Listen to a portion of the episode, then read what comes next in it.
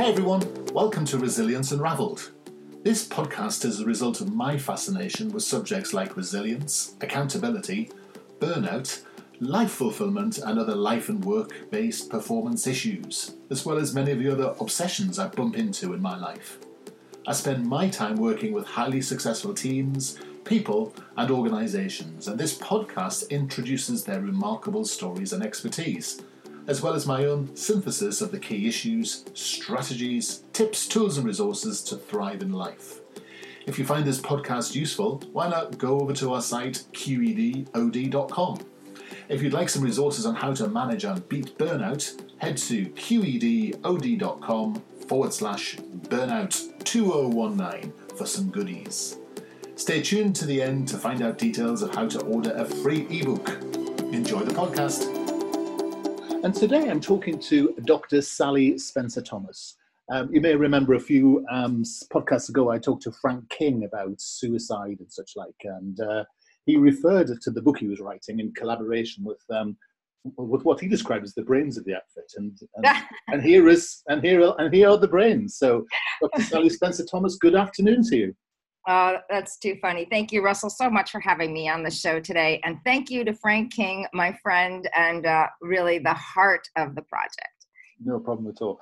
Um, so I obviously pick up from your accent that you're not from the fair shores of the United Kingdom. So where, where are you hanging out today? So today I'm hanging out in the Washington D.C. area, but my my heart of my home is Colorado. All right, fantastic. Good. Well, thanks for joining us today. I'm very excited to talk to you. I mean, well, how before we get into the meat of the sort of um, the subject we're going to chat about, which is around men's mental health and suicide, um, why don't you just tell us a bit about yourself? Sure, thank you. Um, so I'm a psychologist by training. Uh, and was in the field of mental health in a number of ways. I was a, a counselor primarily for first responders and college students, and then I transitioned over to health and wellness for a while, and then I was leading a leadership development program at a university. Um, and there's about 16 years in in all of this experience when my brother died by suicide in 2004 um, after a very uh, difficult battle with bipolar condition that proved to be fatal. Wow. And uh, that major loss, um, he, we were just two siblings, um, one of my best friends in the world. That huge life transition got me very focused on uh, trying to understand um, understand suicide and, and what we could do to prevent it. And uh, that's led me in a couple of directions to, um, I guess, help make meaning out of uh, a big tragedy in my life. And I, uh, I feel like he walks with me through this. Yes, I can imagine. And it gives you, I suppose, um, context and meaning for the work you do as well. That's right. That's right. I always say, you know, uh, people with lived experience, uh, loss survivors and suicide attempt survivors, um, we uh, we carry the flag forward in the in the movement because uh, it's really hard to get funding. It's really hard to get the appropriate resources. Um, but our, our pain and our challenges uh, fuel our energy to keep going. And believe me, nobody does this for the money. So you gotta you gotta have another motivation uh, to keep going forward um, and keep persisting. Well, maybe we can talk a little a bit more about that before we talk about the men's mental health side, if you don't mind, because um, I was very taken when I chatted to Frank about this idea of um, suicide, and actually it's quite tricky to work out the process that happens before someone actually takes their life because of course very few people are there to talk about it afterwards are they? So how how do how do you how do you make sense of the sort of decision or the the process just before suicide takes place well let me say first that there are no universal narratives for suicide. There is yeah. not one pathway to it that's uh, as really as diverse as there are people. Um, but we do um, we look for common pathways. We look for ways that people might overlap in their in their process around this. And um, according to some work by Dr. Matthew Nock out of Harvard University, um, there are at least five kind of generalized categories uh, uh, of presentations of how people can can come to this place of experiencing what we call suicide intensity Um, we like that term suicide intensity because it really is a better descriptor of uh, kind of the fluctuations, the dynamic um, ebbs and flows of these feelings and thoughts, uh, and uh, and kind of captures this whole body experience. So, um, for some people, as as Frank probably mentioned, um, he's one of them. You know that this is just always on the menu. It's it's fairly low level. Uh, it's just always there, and that's a, a whole different presentation than someone who is reacting strongly. We call it a surge in suicide intensity, reacting strongly to a precipitating event, not a cause, but an event that moved people, moves people from thought to action. This could be a major disruption in the primary relationship, or a major financial disruption, or a significant trauma or loss, something that just sends waves of the suicide intensity. Um, and, and people don't think that they can cope with with the overwhelming pain related to these events. Mm. Um, other groups have undulating suicide intensity. It kind of ebbs and flows throughout their life, not necessarily tied to any event. And some people have super high suicide intensity that's just like uh, psychological torture. So all of these presentations are different, and each requires a different depth of understanding and a different type of intervention. Mm. And and I think one of the biggest challenges um, in my experience of this, and I actually uh, something I had someone I knew very closely who committed suicide themselves, and um, there was no there was no indication of it happening. They, they were effective at work. They were a sociable member of a team. Um, it was, you know, uh, a lot of the time for, for a, for a period afterwards, the people in his workplace because he committed suicide at work, we were sort of, you know, scratching our heads thinking, you know, how could we have missed it? But I don't think necessarily, I think as Frank was explaining, people don't necessarily give the game away, do they? Well, most people actually do, um, and their expression of it is often very indirect. So when we ask people who survived near fatal suicide attempts, so they should have died. Yeah. Um, uh, did you ever communicate this to anyone? Um, the overwhelming majority will say, yes, I did. But the way that they communicated and how they and who they communicated to um, isn't necessarily obvious to everybody. But in their experience, sometimes they feel like they're shouting from the mountaintops. Um, mm. but they often, you know, won't tell their their closest friends or their family members or at people at work. But they might share it with somebody else. Um, and so that's why we really advocate uh, these these what we call gatekeeper trainings. It's like CPR for suicidal despair to teach people the different types of ways that people communicate, or as what we call invite people into the conversation. Um, and they're often direct. The other thing that we really talk about now in suicide prevention is um, don't wait for the big red warning sign flag to come swooping in. Often it's not that obvious. Um, we know that many people walk around with thoughts of suicide. It's a, it's a fairly common way that people cope with overwhelming pain in their lives. So rather than wait for a huge warning sign to smack you upside the head, um, you assume it's there. Just assume that suicide is on the menu and you will behave differently. You'll ask different types of questions. Um, you'll surround people with different types of supports. Uh, so it's it's not always clear because a lot of people don't know what to look for or don't know what type of life events or life changes uh, can precipitate it. Um, and and of course, very um, people of all different persuasions can have suicidal thoughts. It's not just kind of the the you know person with severe mental illness who maybe is experiencing homelessness. It is all kinds of people in all kinds of demographics and all kinds of socioeconomic statics and all kinds of performance levels. Um, it is uh, a again a way that people navigate pain, and everybody has pain. And is, and is there a sort of a, a, genetic link or anything along those sorts of lines to explain some of this? Um, there is a, a bit of a genetic load. Um, when we look at identical twins raised apart, we do see, that's our kind of test for genetics. Um, we do see shared risk for suicide, which tells us there's some kind of genetic piece to it. And, mm. and I've heard a number of different explanations for this. Some, some believe that it may be tied to a genetic predisposition to impulsivity. Other people think that it's a, a genetic uh, connection to uh, what we also know are um, vulnerabilities for different types of mental health conditions that are tied to suicide, like addiction and depression and, and so forth. So, um, I don't spend a lot of time looking at, at genetics because, uh, if I'm honest, other than um, educating our youth uh, that that they might have a predisposition and to be and to be on, on alert for that, um, there's not much we can do about genetics, at least right now. So I would like to uh, look at other ways that we can understand it in, in places that we can actually do work to um, get way upstream from the tragedy of suicide and build protective factors and catch things when, when problems are small.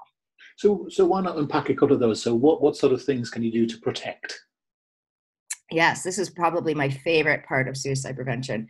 The farther we get upstream, you know, the farther we get away from the absolute crisis, the life and death moment, um, the the better we're going to be to save lives and to uh, prevent suffering. If you think about it, if all we did for heart attacks was run around with AED machines and you know shock people back to life, yes. we wouldn't be very effective in, in stopping heart attacks. Uh, we we have gotten in front of heart disease by encouraging people to exercise and eat well and, and, and stop smoking and do all these other things. So um, getting in front of suicide um, looks a lot like uh, um, building a, a, an A team, building a quality social support network, not how many friends you have on Facebook, but your confidants, uh, people you trust, people who've got your back, people who are willing to be there for you at three o'clock in the morning. Um, having a, a, real solid A team uh, that brings out the best in you. You know, at least three to ten people that you can you can turn to, and they turn to you. It's uh, it's a group that pulls together, um, or a positive uh, uh, identity of a social group that really enhances your well-being. So whether that's a hobby or a faith community or something like that, um, a sense of a belonging uh, to um, a positive social group that is really enhancing your life.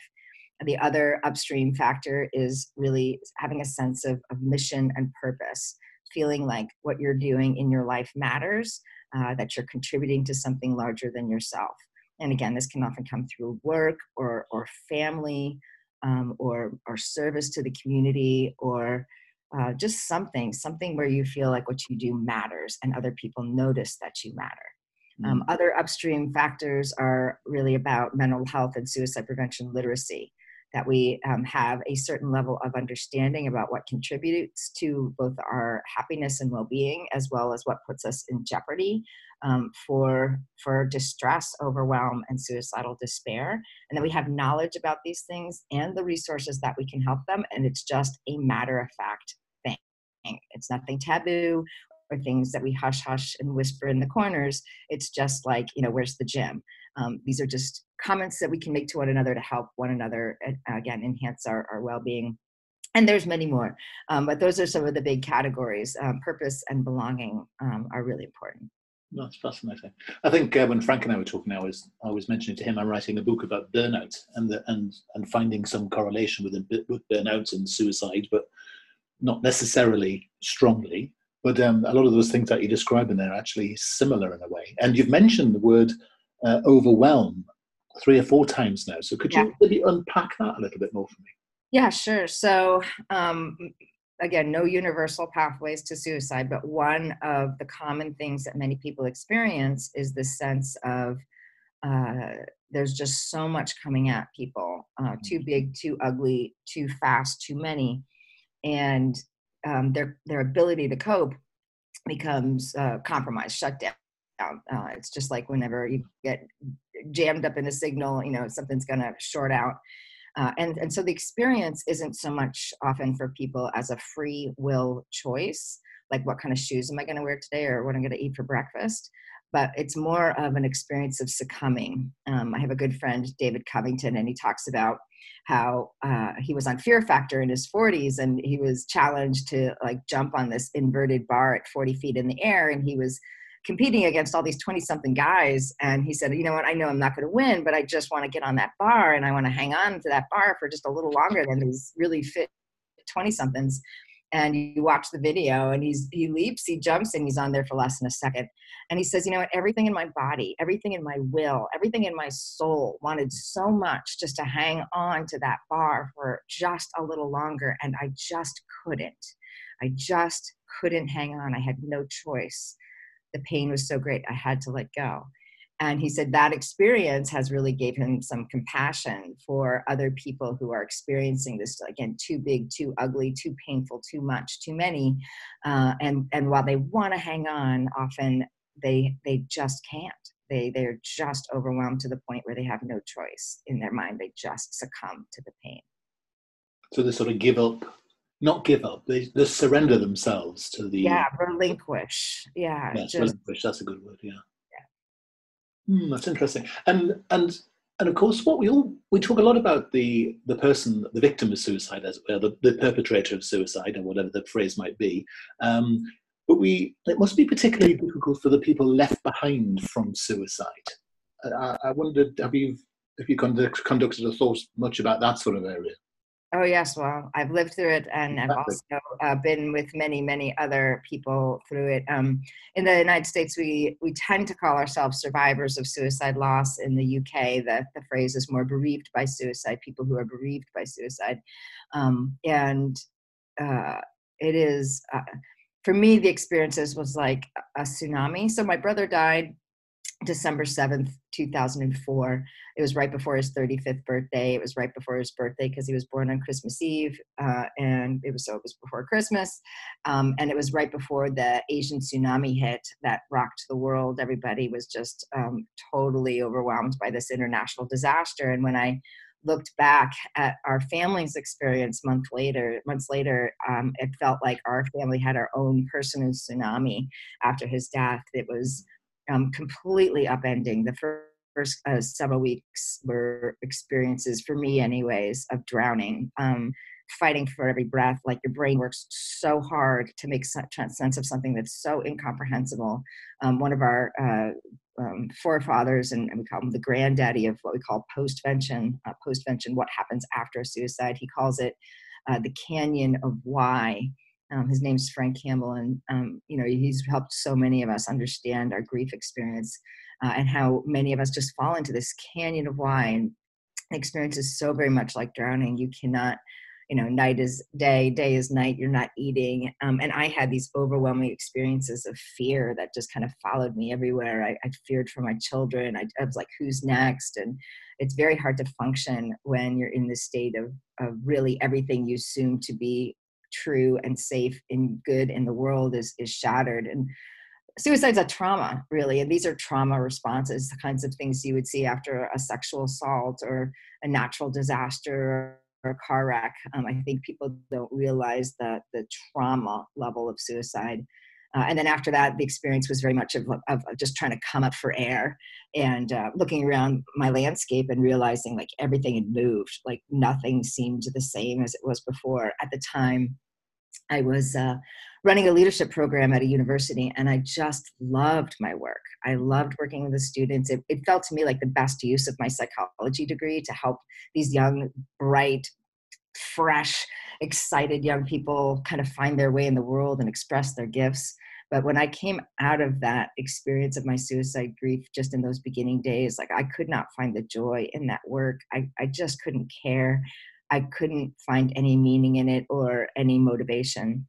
And I really thought I was going to lose my job, which is um, frankly a common experience for loss survivors. Uh, they end up having these cascading domino effects. Mm-hmm yeah ripple effects aftershocks i mean the the, the metaphor went on and on uh, for me and then and ultimately the rebuilding process uh, took a lot of special teams for me it took a mental health community to to kind of help me process grief and trauma it took my workplace helping me with accommodations it took my faith community to kind of uh, just kind of create this um, soul care uh, and a whole bunch of other things so yeah, the aftermath is brutal. It's brutal for parents who lost children. It's brutal for kids who lose parents and siblings, and, and you know we don't talk about friends who lose friends or coworkers, but it's like you know this huge sh- tsunami effect. It just goes ripples out through space and time. Mm. And it's it's a difficult thing to bring out. It's a it's a difficult thing to bring out, but a lot of people describe suicide people who perpetrate suicide as being selfish. What, what's your sort of view on that? Yeah, that's a really frustrating um, piece of misinformation that has been perpetrated for forever. And then, and I get it. If you're just looking at the outside, it is um, maybe easy to make an assumption that somebody uh, was being selfish or self-absorbed um, but try living through it and see how you feel because it's actually quite a different experience for most people um, Dr. Thomas Joiner has written the book Why People Die by Suicide, and he has spent decades um, looking at and understanding this the suicidal mind and, and the risk for a uh, risk model for suicide, and got his hands on just so many of our peer-reviewed journal articles to kind of do some meta-analysis of what drives people to this space. And his conclusion is actually, frankly, the opposite. Um, that that most people who experience suicide intensity are feeling this experience of perceived burdensomeness. This is what he describes this psychological construct. It's perceived burdensomeness. They have come to the conclusion that they are such a burden to other people in their life, that their death has become worth more to the people who love them than their life is. Mm. That in their mind, that they are doing other people, they're adding value to other people by going. Mm. Um, and people make this conclusion in all different ways and in all different places. Some of it's a financial calculation. If there's been a financial disruption, the, the thinking is, well, if I go, my life insurance policy will kick in, at least in parts of the world.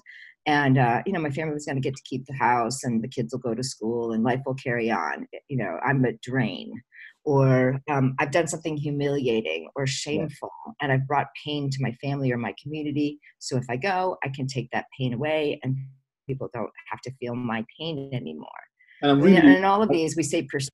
Yeah, because yeah, the, the, I'm really, I'm really pleased you bring that up because I work a lot in the trans community, and mm. um, there are there must be a higher percentage statistically people in trans community who than the, than the, than the national average, and and that's a lot about that, isn't it? It's about removing the burden of their of their problems from everybody else. And I'm, I'm if we can do one thing today to get rid of this idea that people who are suicidal are selfish, because it just is not true, is it? Well, and it just sets us up for yeah. distancing ourselves from people who really need connection, yeah. for blaming and shaming people who really need, uh, who could benefit from empowerment and compassion. Um, it's just set us up to be adversaries rather than allies um, with people who are experiencing suicidal despair. And it makes it trickier for the suicidal person or the person with suicidal thoughts to actually share what they're thinking because if, oh, yeah. if there's, there's so much fear, so much fear of judgment. Mm-hmm. Yeah that people won't understand. And frankly, if you have that worldview, you're not going to understand. Yeah. You're not going to really take the time to understand the pain. So, is it? I, am and I know, and I know sometimes um, psychologists are guilty of reductionism to the to the point of absurdity. But is it worth? Is it worth just actually asking people who you know and care for if they've ever had suicidal thoughts? I mean, is it as simple as that? Uh, yeah. yeah.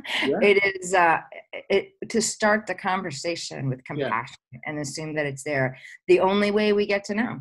Yeah. There's no uh, currently there's no blood test, no CAT scan, no MRI, no no X-ray. The only way we get to know is is through conversation, and the only way that people will tell us, and there's a gazillion reasons why they won't, really good reasons why they will withhold this information. The only way is if we're trustworthy and we open up a conversation from yeah. a point of compassion and I'm I'm here with you and I'm going to walk with you and we're going to figure this out together and I have ideas and resources we can explore together.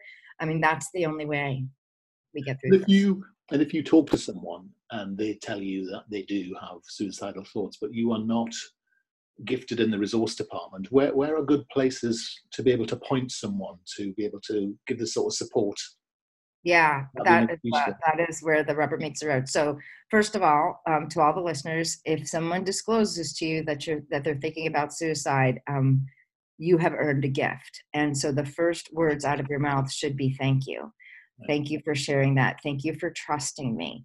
Um, when when they might be expecting rejection or or you to freak out or whatever, um, you come into this conversation with gratitude. That's going to get you off on a really good start.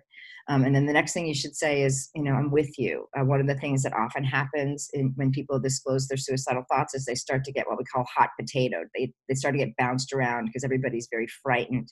So, some kind of expression of partnership and collaboration can also be helpful in letting that person know that you, you've got their back and that they're not going to navigate this alone, that you're going to walk with them. Um, and then the third piece really is, and I have some ideas, and and these resources, uh, you know, are different in different countries, but most countries have some kind of crisis line, um, and some kind of place that you, people can call together or text together. Um, that's a that's a great place to start.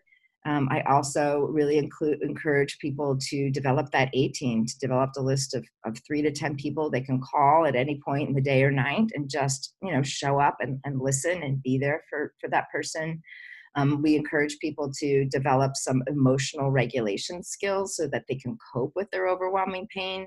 Um, one of the one of my uh, resources that I always turn to is a, is a website called Now Matters Now, nowmattersnow.org, and it teaches people um, dozens of these emotional regulation skills that they can try to kind of get through experiences of really intense feelings, whether it be dread or overwhelm or anxiety, um, just to help cope and get them to the other side.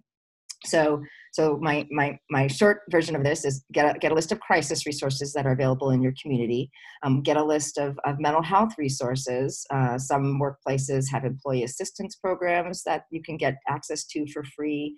Um, peer support programs like various 12 step groups or um, other types of peer outreach can be helpful for people uh, and then a list of, of self soothing, distracting, and coping strategies that they can use um, on their own to start to empower themselves to, to live through these difficult experiences. Fascinating. I, I, wanted to go and talk about men's mental health, but I don't think I want to today, if that's okay with you, because I think what you talked about is so powerful. I, I'd like to keep the two things separate, if that's okay with you that's totally okay, Russell. I would be love. I'd love to come back. I'd love to talk, come back and talk about men's mental health and uh, some of the initiatives we have in those spaces, as well as workplace stuff. If you ever uh, want to go down that path, that's a, a big passion of mine as well.